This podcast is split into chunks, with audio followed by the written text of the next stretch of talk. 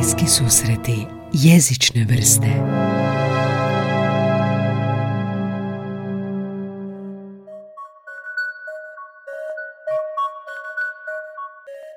Marko Maras, prevoditelj trilogije Gospodar prstenova Da.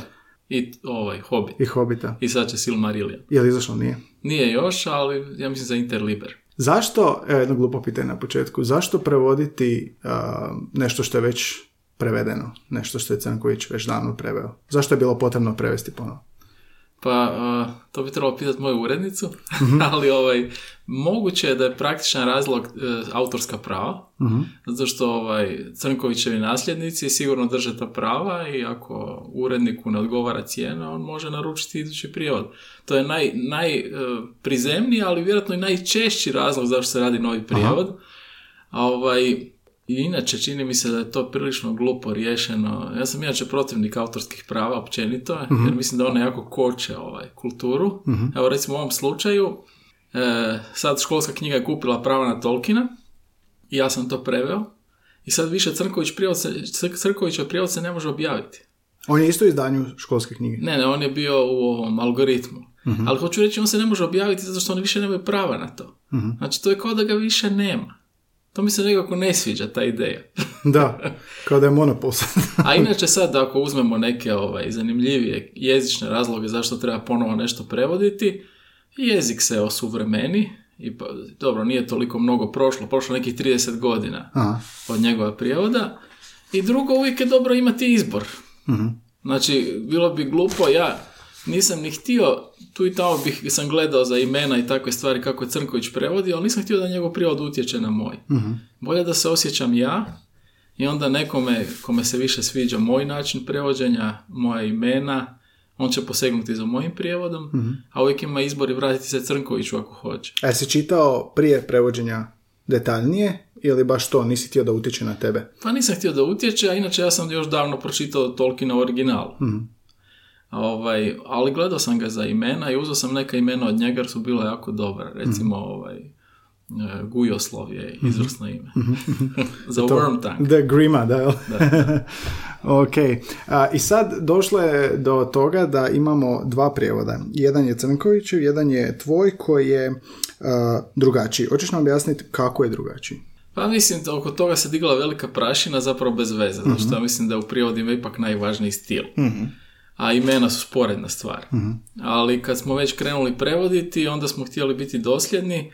E, Stvar je u tome da kod Crnkovića on se nekako po osjećaju ravnao. Prevodio imena tamo gdje mu se sviđalo, tamo gdje mu se nije je ostavljao engleski. Znači, recimo, Bilbo Baggins je ostao Bilbo Baggins, ali... Da, ali recimo njegova e, ne djevojka od ovog sama Aha, je prevedena Pamuković. Pamuković. Tako da vi imate, imaš u istom selu Beginse i Pamukoviće, to je onda neko međunarodno selo, englesko-hrvatsko. Znači, tvoj cilj bilo a, što? E, Pa držati se jedne vrlo jednostavne upute Tolkienova, a to je da sve ono što na engleskom u imenima ima smisla, nešto znači englezima, da se to prevede. Iako, moram reći, Tolkien e, je izvorno nije uopće htio da se prevode imena. Znači, htio da sve ostane na engleskom. I dobro je rekao, kaže, ne može prevoditelj u nekoliko mjeseci napraviti ono za što su meni trebale mno- mnoge godine. A šta on to točno izdao? Neke upute za prevoditelje ili što? Da, zato što ovaj, vidio da prevoditelji svejedno prevode imena, jer jednostavno jezik to traži. Evo, recimo, tu je, to je nešto, to je volja jezika. Jezika u, u prijevodnom jeziku, svi prevoditelji su osjetili da moraju barem nešto prevesti i krenuli su u to stihijski. I to mu je već toliko počelo ići na živce da on napravio jedan priručnik u kojem su sva, praktički sva imena ovaj, iz gospodara prstenova protumačena etimološki. Od, od koje je njihovo porijeklo i da se pokuša ista ta etimologija dobiti u prirodnom jeziku. Znači, u biti u prijevodnom jeziku koji je, može biti neki afrički, može biti europski, može biti bilo koji indoeuropski s druge strane, da odgovara što, više onako lokalnoj sredini koju će shvatiti čitatelji tog jezika? Ne baš da se doslovno prevede. Tako da je recimo ovaj, za Bilba i za Froda je rekao njihovo prezime mora imati nekakvo veze s torbama. I ja sam jednostavno preveo torbar. Mogao sam i neko drugčije, ali to mi izgledalo kao najjednostavnije rješenje. Aha. Ali recimo ovaj, neki Rusi, na primjer, ja ne znam zašto su to napravili, oni su ga preveli Torbins. Spojili su englesko i hrvatsko ime i dobio se neko čudovište. E, misliš da je to nešto što je Tolkien htio isto? Pa me se to ne sviđa. nema, nema tog duha jezičnog. Znači mora jez, riječ zvučati prirodno, kao da je došla kroz stoljeća. Ne kao da je neko izmislio tog časa. I rekao si prašina se digla oko čega? Zbog toga? Da, zato što jednostavno ljudi su se navikli na ovaj Crnkovićev prijevod, on se koristio, što ja mislim najvažnije za filmove. I ovaj i ljudima to onda ružno zvuči, škripi im u ušima kad čuju Mhm, Torbara, ne Baggins. Isto kao kad čuju ovaj Kotara, ne Shire. Mhm. E, da je recimo moj prijevod bio prvi, onda bi se svi navikli na njega. Da je Crnković došao nakon mene, onda bi skočili na njega. To je Mhm, tako. A, pa recimo u Hobbitu, kad je film izašao, a, izašao bilo je hrastoštit za Torina. Tako je. I ne sjećam se da oko tog bila neka panika. Da, neke, ne, neke stvari su prevedene, neke nisu. Hrastoštit sam ostavio, recimo, kod mene isti. I kako je cije- tekao taj cijeli proces? Um, rekao bih, makar ne prevodim književno, da je prevesti, ne znam, bez namjere za podcjenjivanjem, ljubavni roman manje vremenski zahtjevnije od ovakvog dijela koje je napisao filolog, koji je stvorio cijeli neki jezik, koji je stvorio neobične imena i svijet. Jesam li u pravu ili kako je taj proces cijeli tekao? Koliko Da, je to da, bilo? Ljubići su, ovaj, evo sad prevodim jedan Ljubić, to Mhm. je definitivno manje zahtjevno. Ali s druge strane, ponekad mi treba više za Ljubić, baš zato što je dosadan. Jednostavno mi se ne da prevoditi. to je druge, S druge. Tolkienom mi se znalo dogoditi da samo krene ujutro i onda prevodim po cijeli dan. Aha. S njim sam čak da pače potukao rekord svoj u prevođenju, više od 50 kartica sam preveo jedan dan. Jedan dan. Da. ali to se dogodi, to se ne može dogoditi na početku knjige, početak ide sporo, ali onda kad uđeš u sve te izraze i ovaj i u stilu, u jednom trenutku si u zoni. I onda kad ta zona krene, i stvarno čovjek, to je skoro nadnaravno, ovaj, dobije se ta kongenijalnost sa autorom i samo ide, ide samo od sebe, neko ti šapće u uho, to, ali na, nažalost nije uvijek tako. A ka- šta je bilo najteže zbog tih imena, prevođenje imena ili vilenjački onaj neki dio ili, ili što? Što je bilo u cijelom tom procesu najteže? Mislim, na imena sam izgubio mnogo vremena. Ali inače najteže, pa teško je reći, zapravo mislim da ovaj, naj, da zapravo, ne, što se Tolkiena tiče vrlo jasna stvar. Najteže su pjesme. Zato joj, što neki ljudi imaju žicu za prevođenje pjesama, a ja sam prozni prevoditelj, a u Gospodaru prstenova je 61 pjesma. To je cijela velika pjesnička zbirka. I tu sam se trudio održati ovaj, narodne te ritmove koje koristi i on. Engl- On koristi engleska, ja sam stavljao deseterac, osmerac, ono što je kod nas u uhu, rime, to je recimo nije bilo baš lako. tu sam dosta vremena izgubio. A, kakva je bila reakcija kad je to prvi put izašlo? Pa ono, miješane reakcije, e, kažem, postoje ti ljubitelji Tolkiena koji se kunu u njega i... E da, fanboys, da tako Da, kažem. da. Kaki su, kako su oni reagirali? Pa zapravo tu su dvije skupine. Jedna je ona koja ne želi ni čuti za neki novi prijevod, a ovaj... Jesu to oni koji ne, ne, neće ni na hrvatskom čitati? Koji čitaju samo na engleskom ili baš... Pa mislim da te ljude ne zanima prijevod. Aha. Ne, to su oni koji su pročitali Crnkovića i sad ne žele da im se kvari njihova, Mhm. njihova uspomena na taj prijevod. Ali ima i onih drugih koji jedva čekaju neki novi prijevod, toliko vole Tolkiena da žele vidjeti i drugu varijantu. Mhm. Ne žele opet čitati istu stvar. Ja mislim to su najbolji čitatelji. Znači, Da, da, da. on želi vidjeti kako bi se još moglo prevesti. Je li to brojnija skupina od ovih drugih? ili? Mislim da nije. ali, ali čini se da inače to ovaj, takav čitatelj već malo i razmišlja kao prevoditelj. On zna da se jedna stvar može prevesti na više načina. Mislim, to, ako si, ti se isto baviš prevođenjem, to si možda, zapravo sigurno si već došao do te faze, kad ti više ni ne treba englesko-hrvatski rječnik. Jer znaš da ona riječ koja tamo piše kao prijevod nije ona riječ koja Da, ti da, da, treba. da, da, da, da, da, da. Osim u pravnom.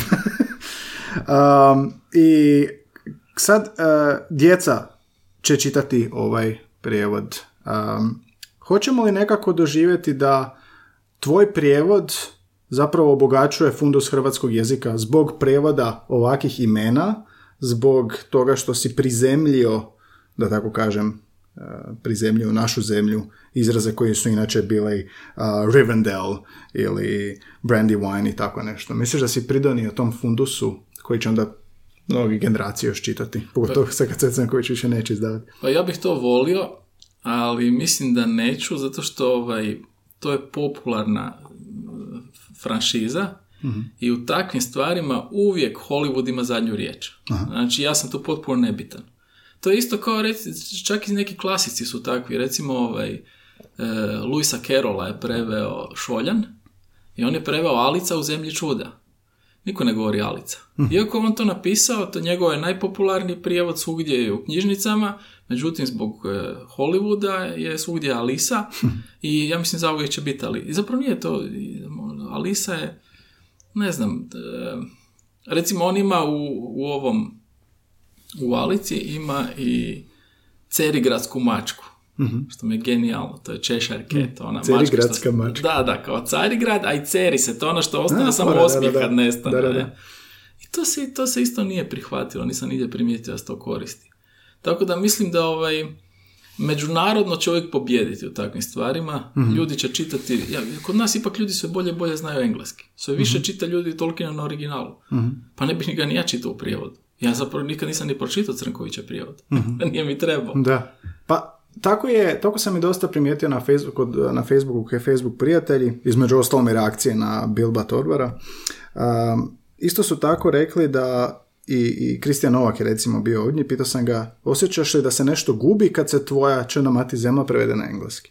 On kaže, gle, iskreno ću ti reći, ja ću radije uvijek čitati na jeziku koji poznam, ako je to taj izvorni na kojem je napisan, pa na njemačkom čitat, na engleskom će čitat. Um, misliš da nešto gubimo u tom prijevodu? Ne mislim Da, na da. konkretno tvoj, nego kažeš i sam si čitao na engleskom i to ti je go to jezik, jel da? I za neko ko prvi puta čita gospodara prstena, misliš da nešto gubi što čita na hrvatskom? Pa ovisi šta, šta čitaju, da, recimo ovaj, za gospodara prstava mislim da se ne gubi previše, zato što Tolkien jednostavno nije visoka književnost. On je popularna književnost, to je nešto što u prijevodu ostaje gotovo isto. Ali recimo neka teža književnost, što sam prevodio recimo liniju ljepote od Hollinghersta, to je po vrhunska. Po čemu je teža?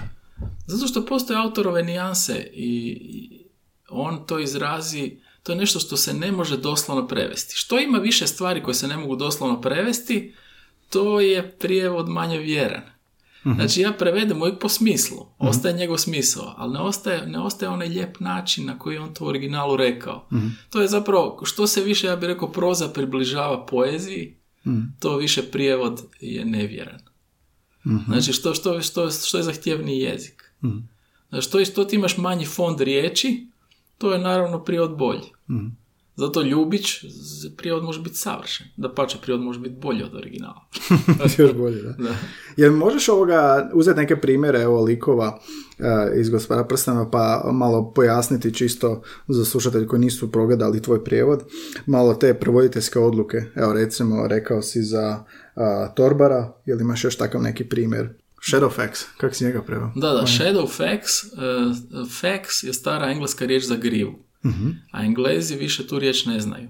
Znači, on ju je iskopao iz, iz prošlosti, iz srednjeg vijeka. Staro engleski neki. ne? Znači, tu sam mogao staviti nešto, mogu sam slobodniji biti. I ovaj shadow je sjena, stavio sam znači sjenogrif.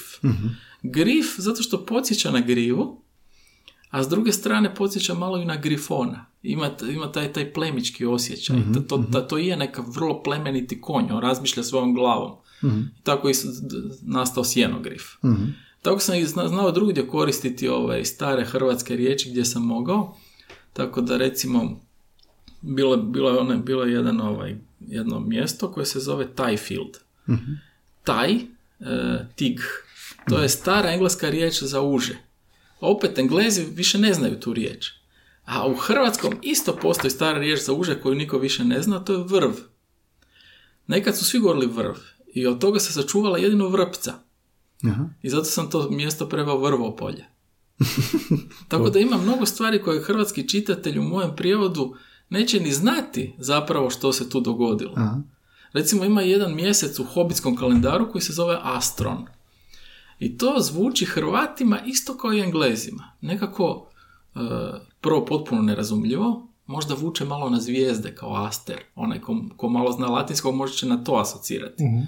Međutim, Tolkien je izveo tu riječ iz riječi Easter, uskrs. To je Astron je njihov mjesec travanj. To Englez nikad neće shvatiti. I sad ja sam isto mogao ostaviti Astron i nikom, nikom ne bi bilo nikakve razlike.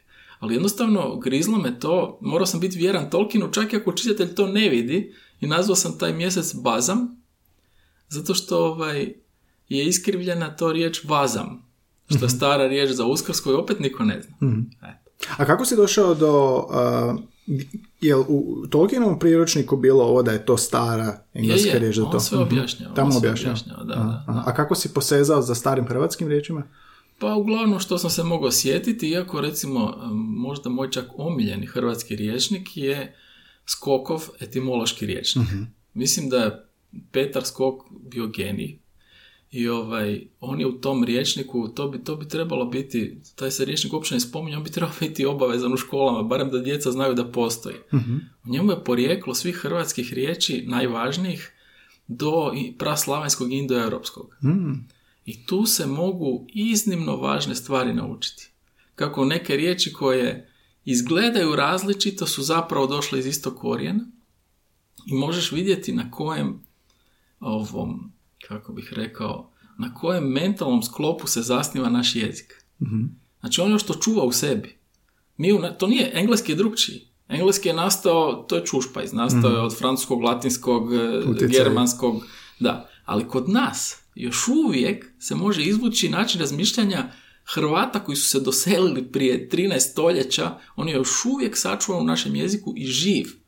Tako da mene to fascinira. Mi još uvijek živimo mentalno u tom sklopu, nismo uopće toga svjesni. Da zato evo, vidim da imaš sa strane taj papir, šta, šta je jezik. Da, to sve goste pitaju. E, po meni jezik, jezik je svijet. Zato što ovaj, naš svijet je izgrađen na hrvatskom jeziku i zato je potpuno drugčiji od svijeta koji je izgrađen na engleskom jeziku.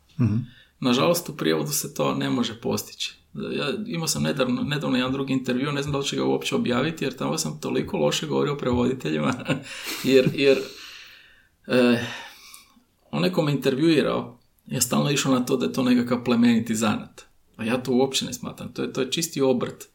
I ovaj prevoditelj je zapravo prepisivač.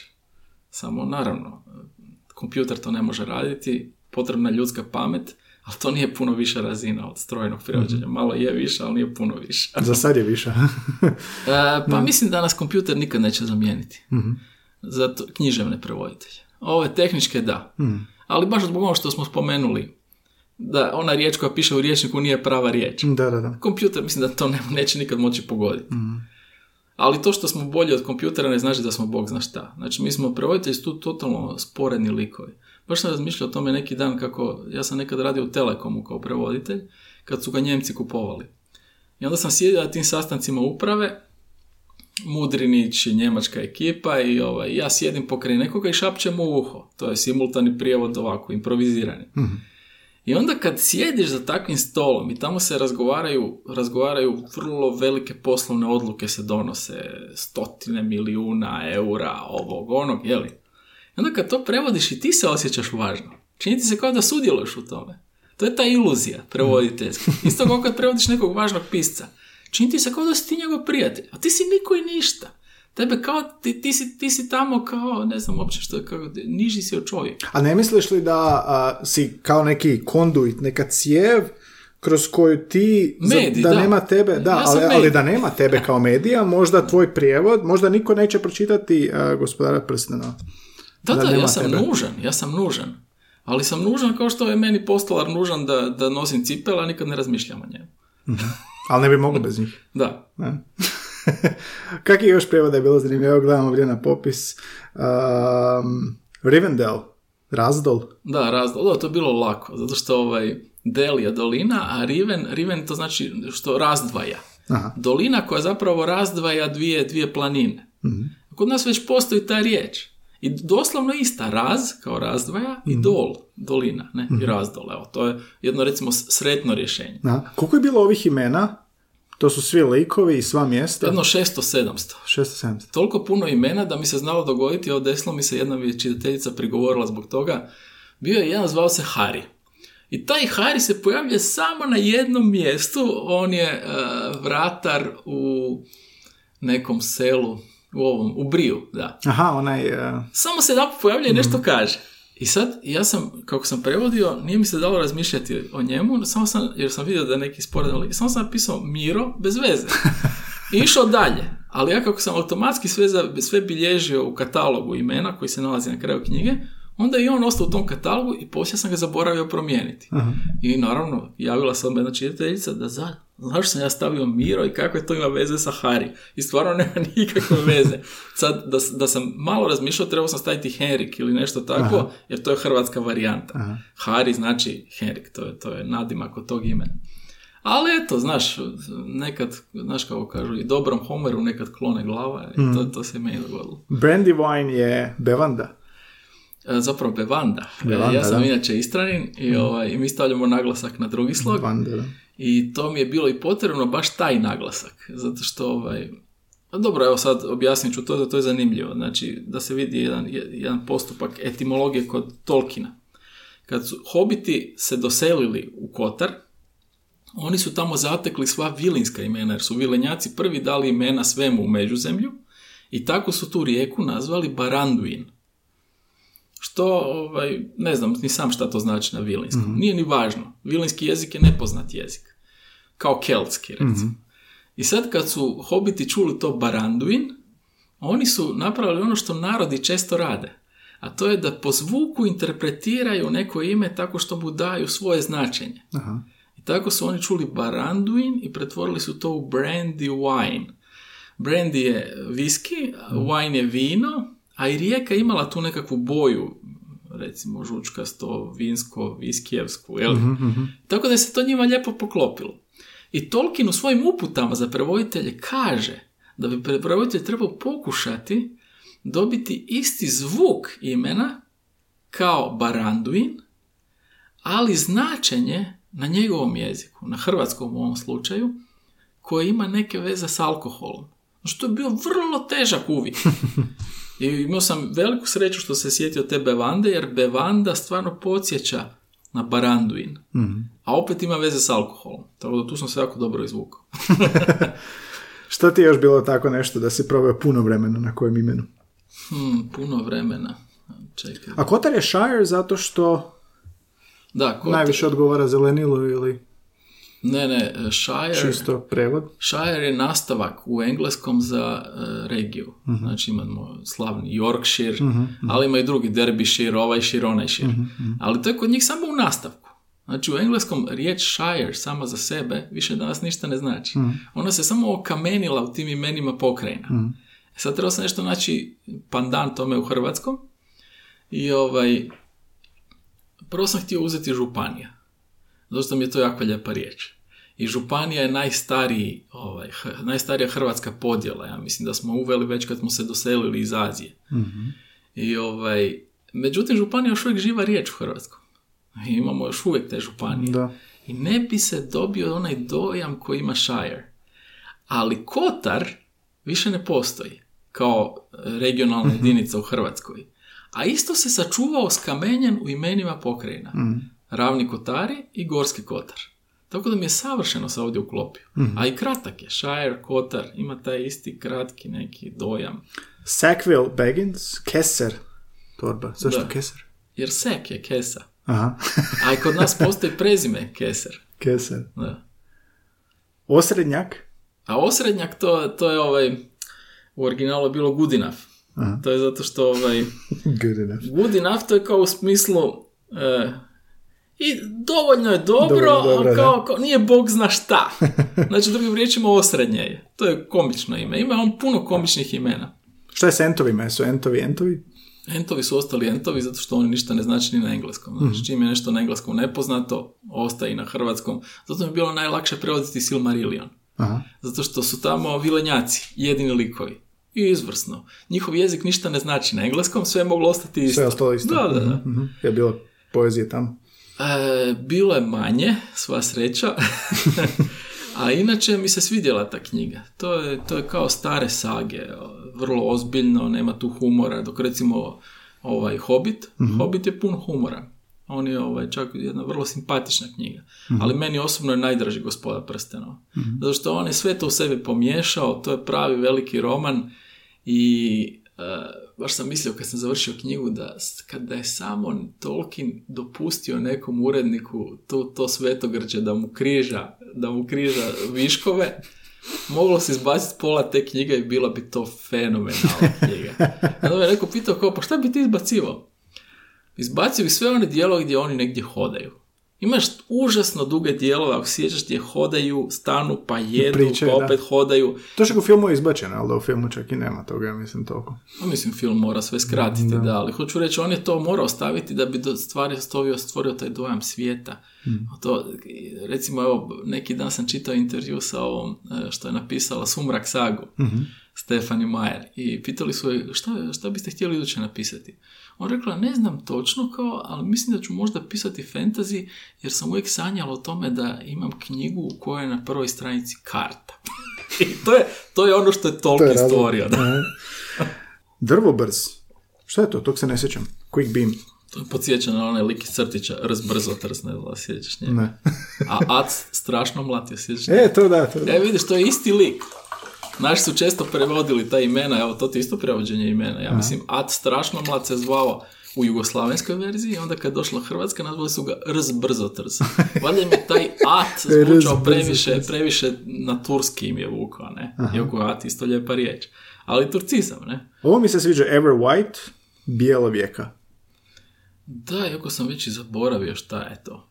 Mount, planina. A planina, da, da, da, bijelo vijeka, da. Dobro, to su i recimo jednostavni prijevodi gdje sam više išao na to da pjesnički nekako lijepo zvuči, znaš, kad već možeš ovaj, malo i slobode koristiti. Da. Ali kažem ti, uh, Tolkien nije moj najbolji prijevod. Ja sam prevodio i neke bolje knjige, ali ljudi jednostavno premala je publika eh, za to. Ne. Na primjer? Najbolja knjiga koju sam preveo meni je ovaj knjiga dokaza. To je napisao eh, Jo- John Benville. On je irski pisac iz Dublina i ovaj dobio je Bukera.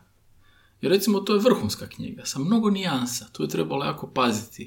E, zato što je krimić, tu se cijelo vrijeme se, nije pravi krimić, nego cijelo vrijeme se nešto pokušava i to, to rade dobri pisci. Oni stvaraju aluzije. On samo dotakne nešto. Neće to izričito reći. I onda ja i u hrvatskom to treba samo dotaknuti. Tako da recimo to mi je bilo vrlo zanimljivo. Ali šta ja znam, ono, književna vrijednost, ipak možda ja kao prevoditelj nisam mjerodavan. A kako si ušao u svijet prevođenja i kako si došao do gospodara prstenova? Kako je taj proces tekao? Pa to je jednostavno, gledaj, nije to ovaj, ne pita, mislim, pitaju nas prevoditelji da, da li bi rado preveo ovo ili ono, ali mi najčešće ne razmišljamo o tome, mi samo razmišljamo o tome kako ipak je to posao, znači zaradit ćeš novac, u biti uzet ćeš bilo šta, čak ti je i draže uzeti neku glupu knjigu koju je lako prevesti nego neku tešku. Pa zato pitam, je li ti bilo neko strahopoštovanje kad si preuzimao ovaj Pa projekt? bila mi velika čast, to što sam dobio Tolkiena jer ipak sam ja odrastao s njim. E, Ne znam sjećaš onog animiranog filma, to je meni bio prvi susret s Da, njim. da, da, da, da. Da, Više to, je- to je bio vrhunski film. I ovaj, tako da, da, bilo je strahopoštovanja i onda, znaš, uvijek imaš tu blokadu na početku prijevoda. Ja kad prevedem knjigu, uvijek mi dođe da se vratim na početak i ponovno prevedem 50 kartica ovih prvih, iako to nikad ne napravim jer mi se ne da, jer sad već imam tu melodiju autora i mislim sad, ljudi, neko će početi čitati i mislit će da je prijevod loš, a zapravo poslije ide se bolje i bolje, ne? Ali ne da ti se. Mislim, i nije tako loš ni početak, ali jednostavno ne- nisam imao taj osjećaj. Na početku je bilo teško. I to od straha, znaš, nekad ono, prevedem prvih deset stranica u tjedan dana, a onda u idući tjedan dana prevedem sto stranica. Jel ti a, posao prevođenja književnih dijela postao s vremenom lakši ili zbog kompleksnosti dijela neovisno o tome ili kako? E, pa čini mi se čak da mi je, da, s jedne strane lakše, ali s druge strane više ti se toliko ne da. I onda sam baš neki dan čitao na internetu razgovor sa desetak prevoditelja, gdje su ih baš to pitali, ovaj, kako vam, kako vam je prevođenje sad kad ste iskusniji? I svi su odgovorili istu stvar, sad prevodim sporije. Zašto čovjek jednostavno ovaj, postane toliko zahtjevan sam prema sebi da onda usporava jer želi što bolje to napraviti. Iako još nisam došao do te razine, do te razine koje neke moje kolege imaju, a to je da recimo prvo pročitaju cijeli roman prije što uopće krenu prevoditi da dobiju tu melodiju, da dobiju taj osjećaj i nakon što prevedu pročitaju još jedanput svoj prijevod. Ja sam ipak malo preveliki štancer za tako nešto. Koliko si preveo dijela? Koliko? Pa ne brojim, ali jedno 40-50 romana mislim da je. A preveo sam dosta publicistike. Ali toliko sam ih već preveo da mi se dogodilo, preveo sam ovaj čovjeka u tami od Pola Ostera i ovaj, jedan put volim ići po antikvarijatima. Ne? I jedan put ovaj, sam u antikvarijatu i gledam i vidim Pola Ostera, čovjeka u tami i pokraj njega je druga Osterova knjiga koja se zove Nevidljivo. I, I ja uzmem tu knjigu da vidim ko je to preveo i to sam ja isto preveo. Potpuno sam se Znači, puno si preveo. Puno si preveo. Um, studij, vjerujem, naravno, temelj za sve, ali što ti još osim studija pomoglo uh, u tvojim karijeri kao književnom prevoditelju? Puno čitanja, puno čega? Da, zato što ovaj, e, da budeš dobar prevoditelj, književni, ti zapravo stvarno trebaš znati samo hrvatski. Engleski možeš znati prosječno, ali hrvatski moraš znati jako dobro, ako prevodiš na hrvatski. Ne? I ovaj, tako da sam, da, to što sam u djetinstvu i u ranoj mladosti pročitao jako mnogo knjiga, to me oboružalo znanjem jezika. A studij mi tu je pomogao što se tiče engleskog, no, obogatio sam riječnik, ali što se tiče samog prevođenja, ja mislim da je studij potpuno beskoristan. Sad će sigurno uvrijediti ona gospođa koja je tu bila profesorica. Marija Vozić, da. Da, da, prevođenja, ali ja mislim da to I stvarno... ona nije išla na prevoditeljski studij. Nije ni ona. Da. Ne, mislim da je to stvarno pitanje prakse. Što, što čovjek više prevodi, to je bolji prevoditelj, vrlo jednostavno. I, I to je s prevođenjem, inače zanimljivo da svako može biti prevoditelj, svako. To nije ovaj, kao ne znam, nuklearna fizika. Ne može svako biti nuklearni fizičar, moraš se prvo pripremiti, moraš nekog vraga naučiti, moraš ići na taj faks da, da, da, da stekneš osnove. No, prevođenje ti to ne treba, možeš odmah krenuti na to. Ti znaš da ovaj e, je prevođenje, znaš ko je prvi najstari zanat na svijetu? Koji? Prostitucija. A prevođenje je drugi. Slučajnost? Ha, ne znam, ima neke srodnosti, a? Sad sam pogledao tu na ovoga prezimena. E, jazbinari, trupine, nogoslavci, rovaroši. Da, da, to je jako smiješno, ovaj... Imam to, ja to sam... Znači, proud footovi, odnosno proud feet, oni su nogoslavci. Mnogo slavci, da, jer ovaj... E, pa, pa evo, recimo, to je najbolji primjer. Evo, donio sam te papire tu. To je najbolji primjer gdje vidiš, ja to volim isticati baš taj primjer, da se vidi zašto je trebalo prevesti ta imena. Zašto dobiješ neke stvari u prirodu koje inače nemaš, a koje je autor htio. Znači, kad se Bilbo obraća svojim gostima na svojoj rođendanskoj proslavi, kad on kaže, znači, kad je Crnković to preveo, to ide ovako. Dragi moji Begginsovi, Bofinovi, dragi moji Tukovi, Brandy Bakovi, Grabovi, Čabovi, Barrowsovi i Hornblowerovi, Balgerovi, Brace Girdlovi, Good Buddijevi, Brockhouseovi, Proud Footovi. To je popis nekakvih imena koje našem čitatelju ne znače ništa. A recimo ja sam preveo sva ta imena i sad to ide ovako. Dragi moji torbari i bofini, i moji dragi tukovi, i jelende, i grebonje, i trbonje, i rovaroši, i duhači, i bujanci, pasanci, trupine, jazbinari i nogoslavci. To je komično. Zato što tu čitatelj osjeća kroz ta imena njemu ulazi u podsvijest to nekakvi debeli čovječujci koji žive u rupama jer oni grebaju i rovare i ne znam šta rade. To je vrlo važno da, da se takve stvari prenesu. Jer to, to, to, to je ono e, sada, ja mislim, hrvatski čitatelj ima isti osjećaj kao engleska čita Tolkiena u takvim scenama. A to je cilj, mi moramo imati taj osjećaj. Da, treba prenijeti, to je najvažnije od svega. Znači, ovaj, ne treba biti doslovno vjeran autoru ako se prenio točno ono što je autor htio, što je njemu u glavi bilo. Iako to mi se znalo dogoditi.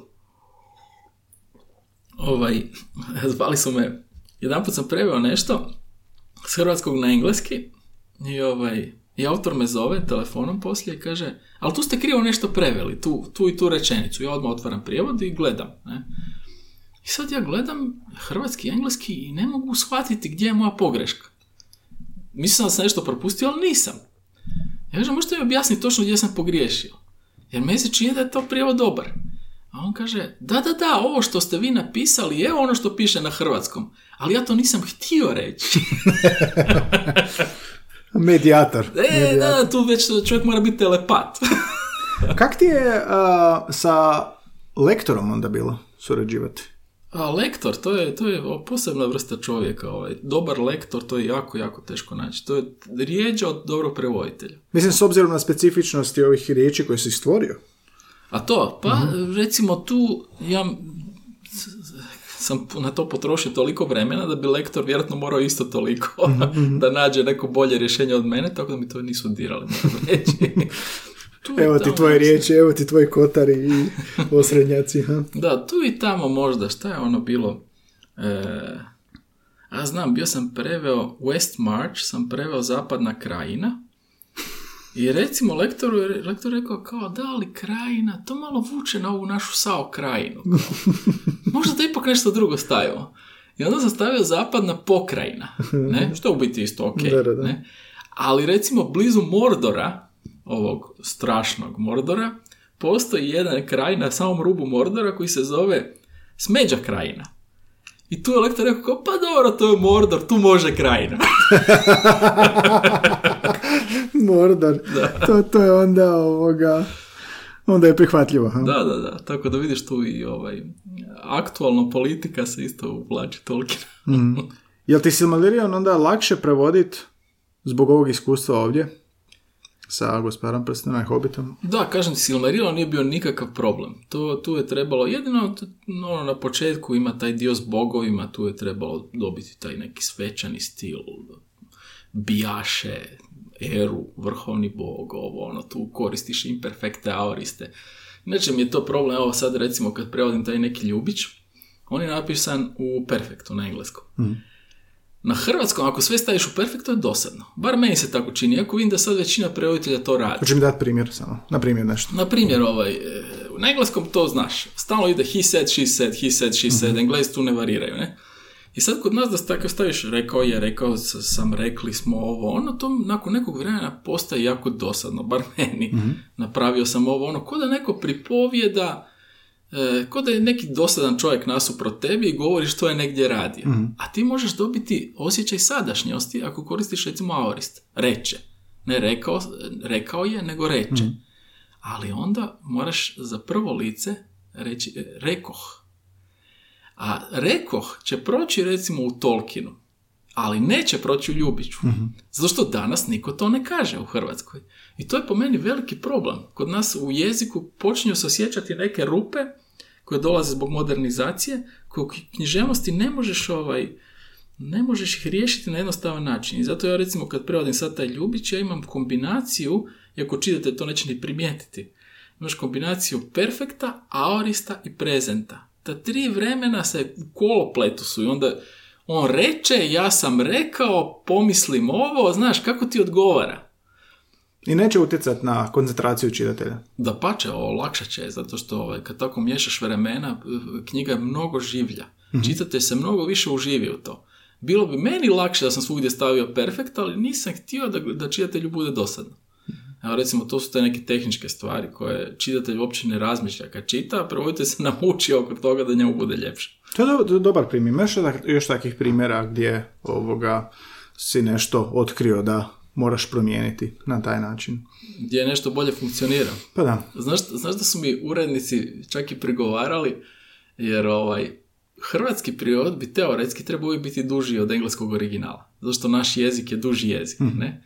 Kod mene ti uglavnom, kod ovih tu slabijih knjiga, Ljubića Krimića, prijevod kraći od originala. Sažeti. Da, čak sa ž- življi je. Znači, e, e, zato što su to loši pisci u originalu, jednostavno su loši. Ja neću, znači ja ti nemam isti respekt prema svim piscima. Vidiš ko je kakav. Ako je original kretenski, ne, i ovaj, onda, onda ja ne želim biti jednak A kad kažeš želim biti kretenski, malo bolji. kad, kad kažeš bolji u čemu, u čemu je kretenski, u čemu je, želiš biti bolji? Znači, ovaj, e, nekad on jednostavno piscu originala treba previše riječi da nešto kaže. Ne me čudilo zapravo da ih plaćaju po riječi. I onda oni nadugo i na široko. Koje Neko- se kad pišu? Neko mi je jedanput objašnjavao, nisam, to, nisam nikad se bavio Norom Roberts, ali ovaj, Aha. da ona u svim romanima ima otprilike jednaku veličinu knjige, ima isti broj poglavlja, isti broj riječi u poglavlju. To je pravo klasično štancanje. Aha. A recimo kad sam prevodio ovog Dana Browna, ne, ne Dan Brown, ne, ne, pomiješao sam, uh, Daniel Silva. Si Daniel preveo da ne možeš više pratiti. Ne, Browna nikad nisam, ali Daniel Silva piše špijunske krimiće, ne? I onda jedan sam u tom krimiću, on, njegov junak dolazi špijun na ovaj lago di Garda i ovaj, mislim da je, da, da, došao na jezero Garda i sad autor opisuje šta je Garda. I mali, recimo jedna stranica ili pola stranice opisa tog kraja. I sad nije mi bila jasna jedna riječ. I išao sam je pisati na internet da vidim o čemu se radi, ne? I našao sam stranicu na Wikipediji o tom jezeru, iz koje on doslovno preuzeo cijeli pasus. Samo ga je iskopirao s Wikipedije i stavio u svoj roman. Evo, takve stvari mi prevodimo. Jesi ti onda otišao na hrvatsku Wikipediju? Pa ja ste bio jedan od ovaj, prvih eh, administratora hrvatske Wikipedije. Aha. Bio sam eh, treći, ja mislim, sam bio, još davno, kad te krenula. I to ti je isto bilo dosta uzbudljivo. Ti, ti, o, tebe zanima jezik. Znači, to prvo da je uopće nastala ta hrvatska Wikipedija, tu ste bili već ratovi oko toga da li treba biti srpsko-hrvatska ili samo hrvatska. Kada je to bilo? Koja je to godina? E, to je bilo početkom 2000-ih, znači 2003. 4. 5. tu negdje. Ti si onda u svojstvu prevoditelja a, volontirao na tome? Da, da, naravno, tamo su svi volonteri. I ovaj, radio sam u Telekomu i onda bi ti ujutro napravio posao za Telekom, a popodne sam radio za Wikipediju. Opet sam preveo više nego većina kolega, tako da, znaš, nisam imao grižnju savjesti. A, ovaj, ali kažete, ta Wikipedija, i onda kako znam engleski, onda sam bio i na engleskoj Wikipediji uređivao te naše stranice o našim ljudima i tamo isto bilo velikih ratova. I onda vidiš kako se jezik može zlorabiti, vrlo efektno. To je ono što u, u Englezi na Wikipediji zovu uh, undue stress, znači nepotreban naglasak. To ti, na primjer, imaš stranicu o Anti Starčeviću na engleskoj Wikipediji. I onda ti je na početku imala recimo 100 riječi o njemu, njegov život, ovo ono. Onaj kratki dio na Da. početku. I onda su ti trolovi iz Srbije dodali još 500 riječi o tome da on antisemit. Što nije bila laž. On nije imao takve, on nije imao takve. Ali to je ono što se, se zove, znači, nepotrebni naglasak. Ti, nema smisla da Ante Starčević, koji je čovjek koji je važan zbog nekih političkih stvari, da četiri petine članka o njemu budu o tome da nije volio židove. Razumiješ? Ali nije laž. I to su ti vrlo, e, tu vidiš kako zapravo ovaj, kako se stvarnost može iskrivljavati. Mm. I onda neko uzme to, kopira, koristi kao izvor. Da, da, da, i neko misli da je to najvažnija stvar kod njega. Pitanje je šta je važno. Znači, je li ovo najvažnije ili ono najvažnije? To ti je recimo najveći problem na Wikipediji. Zapravo, vjerojatno u svakoj enciklopediji. Šta je najvažnije? Ne? A onda ovaj, znači to prvo sam volontirao, onda mi se nije dalo više, u nekoliko vremena sam izašao iz toga, jer to je stvarno i, i kakvi smo mi Hrvati i kod nas na hrvatskoj Wikipediji su već krenule političke struje i borbe. I ovaj, a onda poslije sam vidio da ljudi zarađuju s Wikipedijom, pa sam ja to počeo raditi i napisao negdje više od 100 članaka, svaki, svaki, za svaki sam uzeo 100 dolara. Na engleskoj Wikipediji, da. Svi hoće učiti, znaš, to je kao who is who. Da, da, da. I onda ako ne Znači, mogu se zaraditi, a? Da, da, može se na tom isto zarađivati, iako je, iako je sve teže. Ostali su vrlo oprezni. Ovi njihovi administratori, ne. Ali to mi je bio vrlo zabavan ovaj, jedan period života, znaš, gdje, gdje te na- najčudniji ljudi kontaktiraju na internetu i kažu ja bih htio stranicu, ovaj. Bio taj jedan, uh, osnovao je crkvu kanabisa u, u, u, Am- u Americi i uspio sam progurati njegovu crkvu i njegovu stranicu osobno.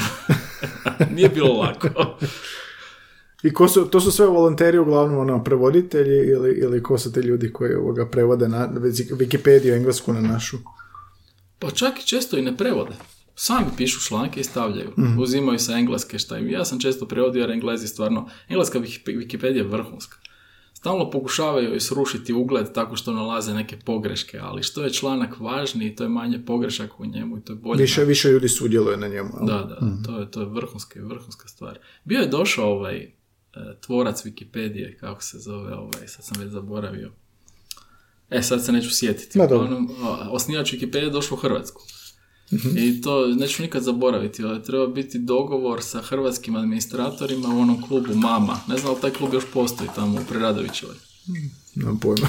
I ovaj, da, to je nekakav alternativni klub i ja sam zakasnio 20 minuta i tamo je on bio sam 20 minuta sjedio, ovaj, nešto gledao na mobitelu. Nije došao nijedan hrvatski administrator. Poslije ih se nešto malo skupilo. Ali to ti je bilo ko da ne znam, ono, meni je to bilo ko da... Underground neki. Ne, ali ne mogu to uopće opisati. To ko da francuski predsjednik dođe negdje, znaš, i i čeka da neko onoga primijeti. Kada ono ništa. da. Ima nešto što ne bih htio prevoditi od književno, književnosti? Sad ti rekao poeziju da ne voliš da si prozni pisac, ali... Poezija je preteška, da. Poezija je jako teška, to treba imati uho, recimo to moj otac prevodi. on ima taj dar pjesnički. Ne? Evo, recimo sad je preveo i ja se nadam uskoro će izaći, preveo je ponovo Danteovu božanstvenu komediju. Evo, recimo, to je primjer još jednog novog prijevoda, koji je čak, ja bih rekao, bio vrlo potreban. Zato što je zadnji bio Kombolov, i to je još staro, to je već staro ne znam koliko godina, ne? A Kombolt je prevodio u Rimi i starinskim, recimo, jezikom, jel? Tako da se jako mnogo Dantea izgubilo kod njega. Jer on je htio sačuvati tu tercu Rimu, to ide A, B, A, i ovaj, stalno se to ponavlja, B, C, B, C, D, C i tako dalje. I onda ti moraš jako mnogo žrtvovati da bi sačuvao da, da, te rime. Zbog Rima. A moj otac je recimo sad preveo nerimovano u 12 tercu, duži stih nego ovaj Kombolov, i uspio sačuvati sve nijanse Danteova značenja. Znači, recimo sada netko ko želi lakše zapamtiti Dantea će možda još uvijek posegnuti za Kombolom, jer rime služe baš tome da učiš na pamet. A neko ko želi stvarno uživati u Danteu i osjetiti ovaj, zbog čega je on toliko velik, će uzeti mog oca. Kak je biti književni prevoditelj u Hrvatskoj? Sve bolje, sve lošije, isto? Pa meni uvijek isto, iako vidim da ovi moji kolege stalno nešto njurgaju da ih se premalo plaća. A, mislim, premalo, znaš. Ja ti vjerujem u slobodno tržište. Ja mislim, ako neko spreman prevoditi za 10 kuna i ako će napraviti dobar prijevod, ja ne vidim zašto mu urednik ne bi platio 10 kuna. ne znam zašto je morala biti neka norma da se kaže da zabranjeno je prevoditelju davati manje od 30-40 kuna. Zašto? To, je- to, je- to je besmisleno. Stvar je u tome da onaj ko prevodi za 10 kuna, kuna je obično jako loš prevoditelj. Da, da. E sad, ako urednik želi jeftino platiti i dobiti loš prijevod, isto super, to je njegova stvar. To je isto slobodno tržište. Točno to, ako imaš vrhunskog prevoditelja i nešto je jako važno, to ide 50, 100 kuna i tako dalje, ne? Sve prema potrebi. Mislim, još se sjećam tog kolege na faksu, jer ja sam onda počeo prevoditi, i, ovaj, i pita, pita me, ovaj, "Da, čujem da si počeo prevoditi, da, kao, i šta se zarađuju? Ono, da, super je, ono, uđi i ti u to. Pa koliko ovaj, uzimaš po stranici, po kartici, ne, 1800 znakova? Ja kažem 20 kuna. 20 kuna? Ti nisi normalan.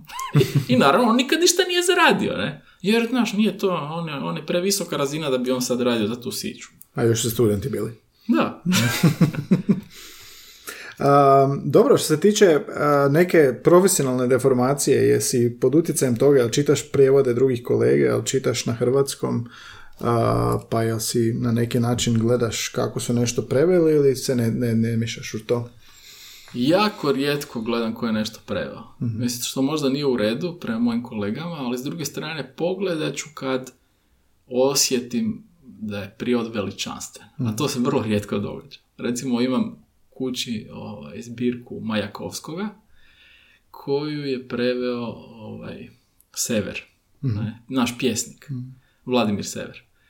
I recimo to je kon genijalni prijevod. To zna- znaš kad imaš e, prijevod gdje ga čitaš i pitaš se kako je uopće mogao original zvučiti kad meni ovo zvuči kao da je neko na hrvatskom pisao.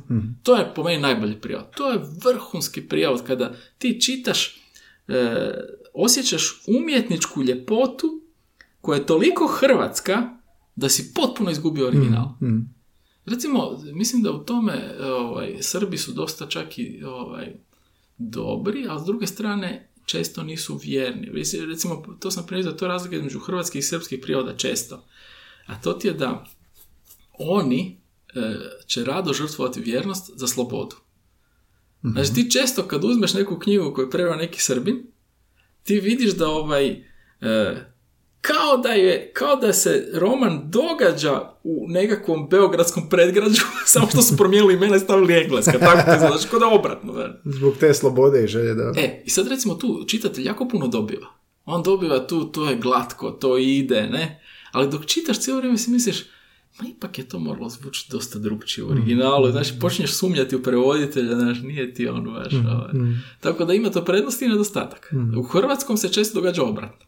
Znači, naši su previše vjerni i onda čitaš prijevod i svako toliko se spotičeš i zapinješ, zašto vidiš po konstrukcijama tim da, da je čovjek pokušavao pošto poto sačuvati onu englesku konstrukciju, a nije morao. Ne, To je isto loše, to je čak gore, ja bih rekao. Jer mislim da je glavna stvar u prijevodu da prevoditelj, da čitatelj ne zapne nigdje. Jer recimo u Tolkienu kad su bili neki važni pasusi, onda bih to u sebi zapravo e, čitao, recimo naglas. Znači, prevedeš, onda se vratiš i čitaš, čitaš da čuješ kako ti to zvuči. Jel, da li lijepo zvuči? To ne radim uvijek jer bi jako dugo to inače trajalo, ali na važnim dijelovima, znaš, moraš imati taj osjećaj kao da ti neko pripovjeda. Inače, evo, to ti je dobar, dobar način da kažeš ko je prijevod dobar. Da se može naglas čitati bez problema. Koliko je trajao cijeli proces trilogije i Hobita prevođenja? Čisto onako okvirno. Pa ne znam točno, ovaj, trajalo je to, mislim, ovaj, trilogija i Hobbit, to mi je uzelo dobar dio prošle godine. A sad točno koliko je trajalo. Znači u jednoj godini, jel? Da ja ti nemam stalni ritam. Znaš, da imam, onda bih ti točno znao reći. Ne? Kao recimo, evo, moj otac, on sjedne ujutro rano i radi do jedan i onda uvijek ima između 10 i 15 kartica. A ja ne, ja ti ono dva dana ništa ne radim, pa onda prevedem 20 kartica, pa onda tjedan dana ništa ne radim, pa prevedem 30 i tako da. Ne dosljedno, ali efektivno. jako kampanjski. A, dobro, je li ima nešto ko, ko bi htio, neko ko bi ti htio čuti u podcastu jeziku, evo ovako, a, nekad prevoditelji, nekad piloti, kao što si slušao, nekad pisci. Da, Je- volio bi da dovedeš nekog jezikoslovca. Aha, Kod nas, Hrvatska je zemlja velikih jezikoslovaca. Ja mislim da kod nas je to dovedeno do visoke razine. Ne znam kakvi su zapravo sad ovi neki mlađi, ali ovi stariji, ovaj, eh, recimo Katičić koji je sad umro nedavno, je bio genij po meni, ovaj, ali i drugi isto.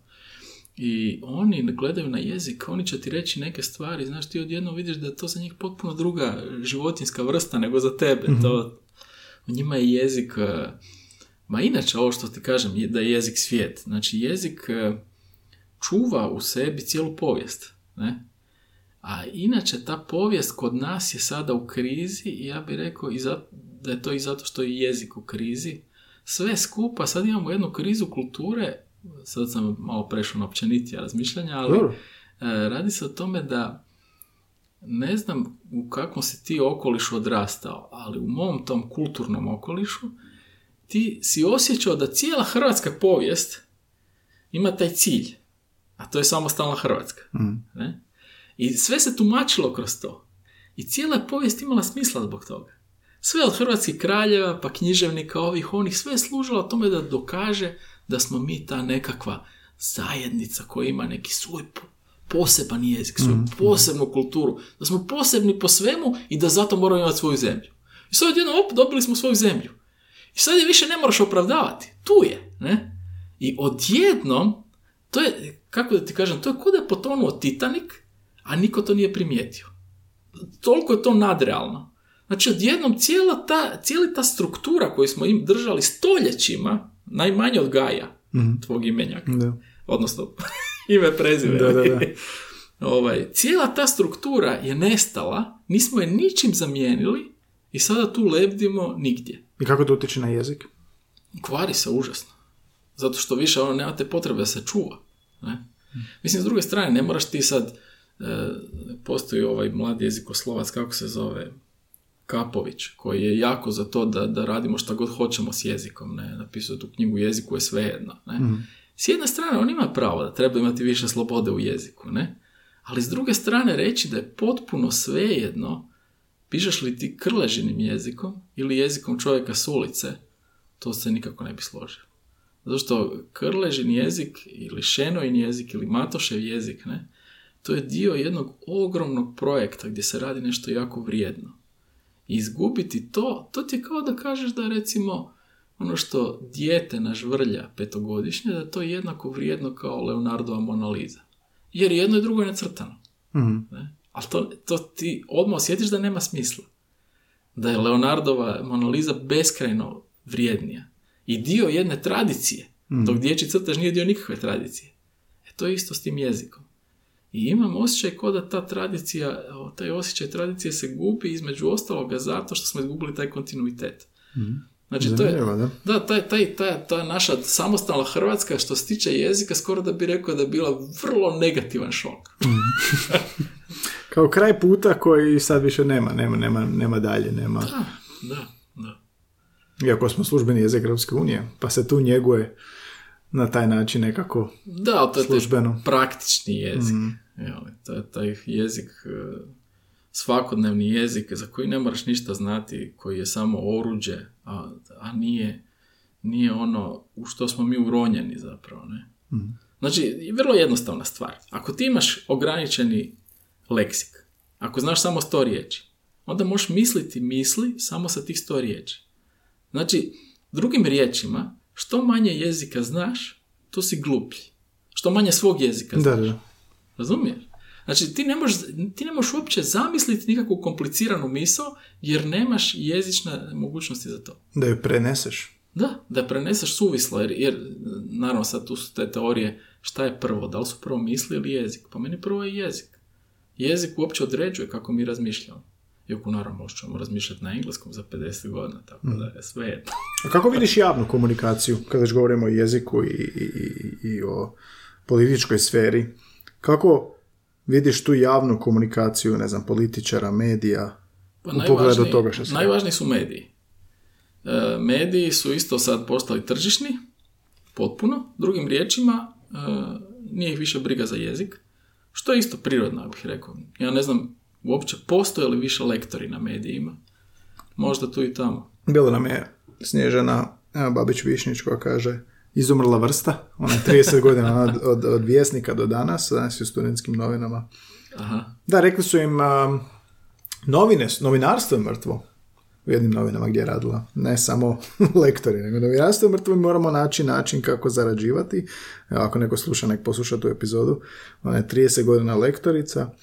Kaže, prije su bile, za svaku rubriku je išla u lektorsku školu vjesnika, tako reći, ono, par tjedana, da, pa bi radila sa pravnikom koji je surađivao na Crnoj kronici, pa bi radila sa a, nogometašim, bi- bivšim sportistima koji su pisali ove kolumne, sportske vijesti i tako dalje. Danas to jedan lektor ima cijele novine, dobije 20 minuta prije nego što se objavljuje. Da, da, da, i to je, to je, to je problem, iako mislim da se to ne može promijeniti, ne.